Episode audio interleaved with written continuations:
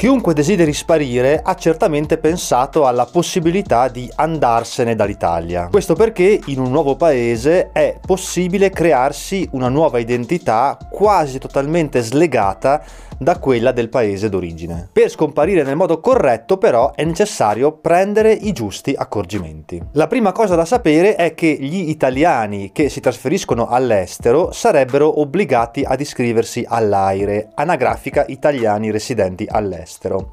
Solo che non vi è alcuna sanzione per chi non adempie a quest'obbligo, quindi quello che accade nella realtà è che si iscrive all'AIRE soltanto chi ne ha un reale vantaggio, mentre gli altri, quasi tutti, tutti evitano di farlo. Soprattutto se il tuo intento è sparire, di certo non ti iscriverai in un pubblico registro, registro che ricordiamolo è consultabile da tutti. Inoltre attualmente iscriversi all'AIRE comporta quasi per tutti più svantaggi che vantaggi. Iscrivendosi infatti si perde il diritto ad avere il medico di base, a rinnovare la patente in Italia, a dedurre alcune spese come quelle mediche per esempio e se ci si trasferisce fuori dall'Europa non si ha più diritto alla tessera TEAM, che è quella che garantisce la copertura sanitaria ai cittadini europei. I vantaggi invece consistono ben in poca cosa. Mantenere il diritto al voto, la copertura sanitaria se siamo lavoratori in distacco oppure pensionati. I pensionati non potranno farsi accreditare la pensione su un conto corrente estero con i vantaggi economici che ne derivano e ovviamente non dover più pagare le tasse in Italia. Quest'ultimo, tra l'altro, è il motivo principe per il quale le persone si iscrivono all'AIRE dire. Si trasferiscono all'estero e naturalmente vogliono pagare le tasse nel paese in cui hanno scelto di risiedere, anche perché solitamente sono meno opprimenti che in Italia. Il fatto è che questa scelta rappresenta una pura formalità. Se ci trasferiamo all'estero e lavoriamo lì, faremo lì la dichiarazione dei redditi e lì pagheremo le tasse. E questo vale sia per i liberi professionisti che per i dipendenti, ai quali tra l'altro verrà sottratto l'importo relativo alle tasse direttamente dallo stipendio, esattamente come succede in Italia. Qualora si scegliesse di non iscriversi all'AIRE pur trasferendosi all'estero, bisogna stare attenti al fatto che si potrebbe risultare irreperibili in Italia,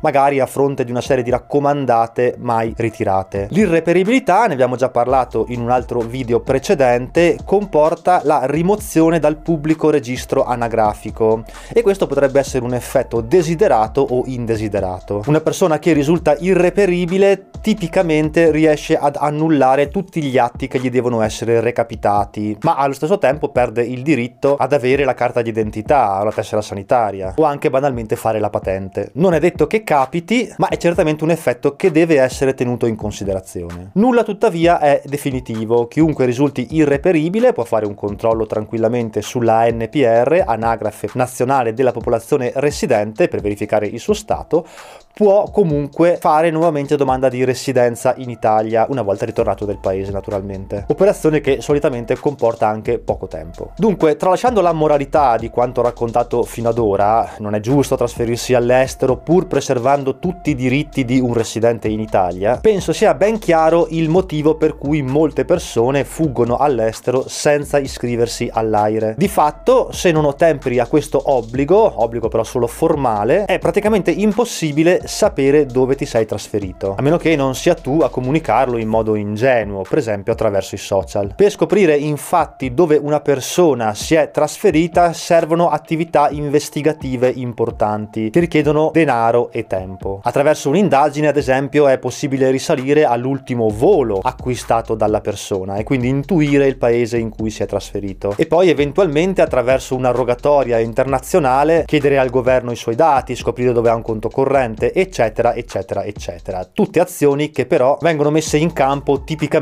dalle forze dell'ordine che hanno queste possibilità per criminali oppure per chi fugge all'estero e ha debiti enormi che fanno rientrare i suoi illeciti all'interno della sfera del penale. Dunque è interessante sapere che ad oggi non esiste alcuna interconnessione automatica tra le anagrafiche dei vari paesi, nemmeno all'interno della comunità europea. Quindi di fatto se una persona si trasferisce all'estero e lì prende dopo vent'anni anni la cittadinanza con nuovi documenti, non vi è alcun collegamento con la sua vecchia identità italiana. Interessante infine è valutare cosa accade ai dati di quelle persone che eseguono un doppio salto, cioè si trasferiscono all'estero per un certo periodo e poi da lì passano ad un altro paese. Cosa accade per esempio ad un italiano che si trasferisce prima in Francia e poi in Inghilterra? In questo caso la persona avrebbe l'obbligo di comunicare tempestivamente il nuovo trasferimento all'ufficio consolare competente. Questo ha lo scopo di aggiornare la sua posizione all'interno dell'AIRE. Tuttavia è facile immaginare che nella realtà nessuno si preoccupa di questa formalità, anche perché anche per questa mancata ottemperanza non è prevista alcuna sanzione. Si tratta però di una mossa che permette di far perdere le proprie tracce in maniera estremamente efficace, proprio per la mancanza di interconnessione già citata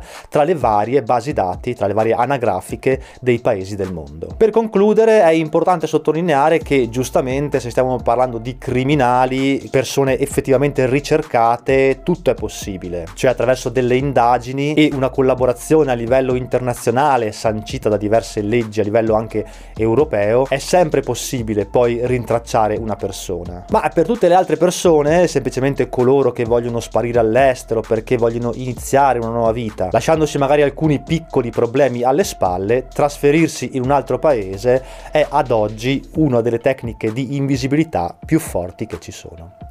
Bene, anche questa puntata finisce qui, noi ci vediamo mercoledì prossimo con la nuova puntata, parleremo di come agiscono gli ufficiali giudiziari, ovvero quei soggetti che possono entrare in casa nostra per impossessarsi di quegli oggetti che poi venduti all'asta possono servire per recuperare un credito. Situazione nella quale è sempre molto importante conoscere i propri diritti. Come sempre, giovedì, domani alle 21 su Twitch, twitch.tv slash smettere di lavorare, c'è l'approfondimento approfondimento dell'argomento di oggi. In live potrete fare tutte le domande che desiderate e fugare ogni dubbio. A me, come sempre, non rimane che mandarvi un grande abbraccio.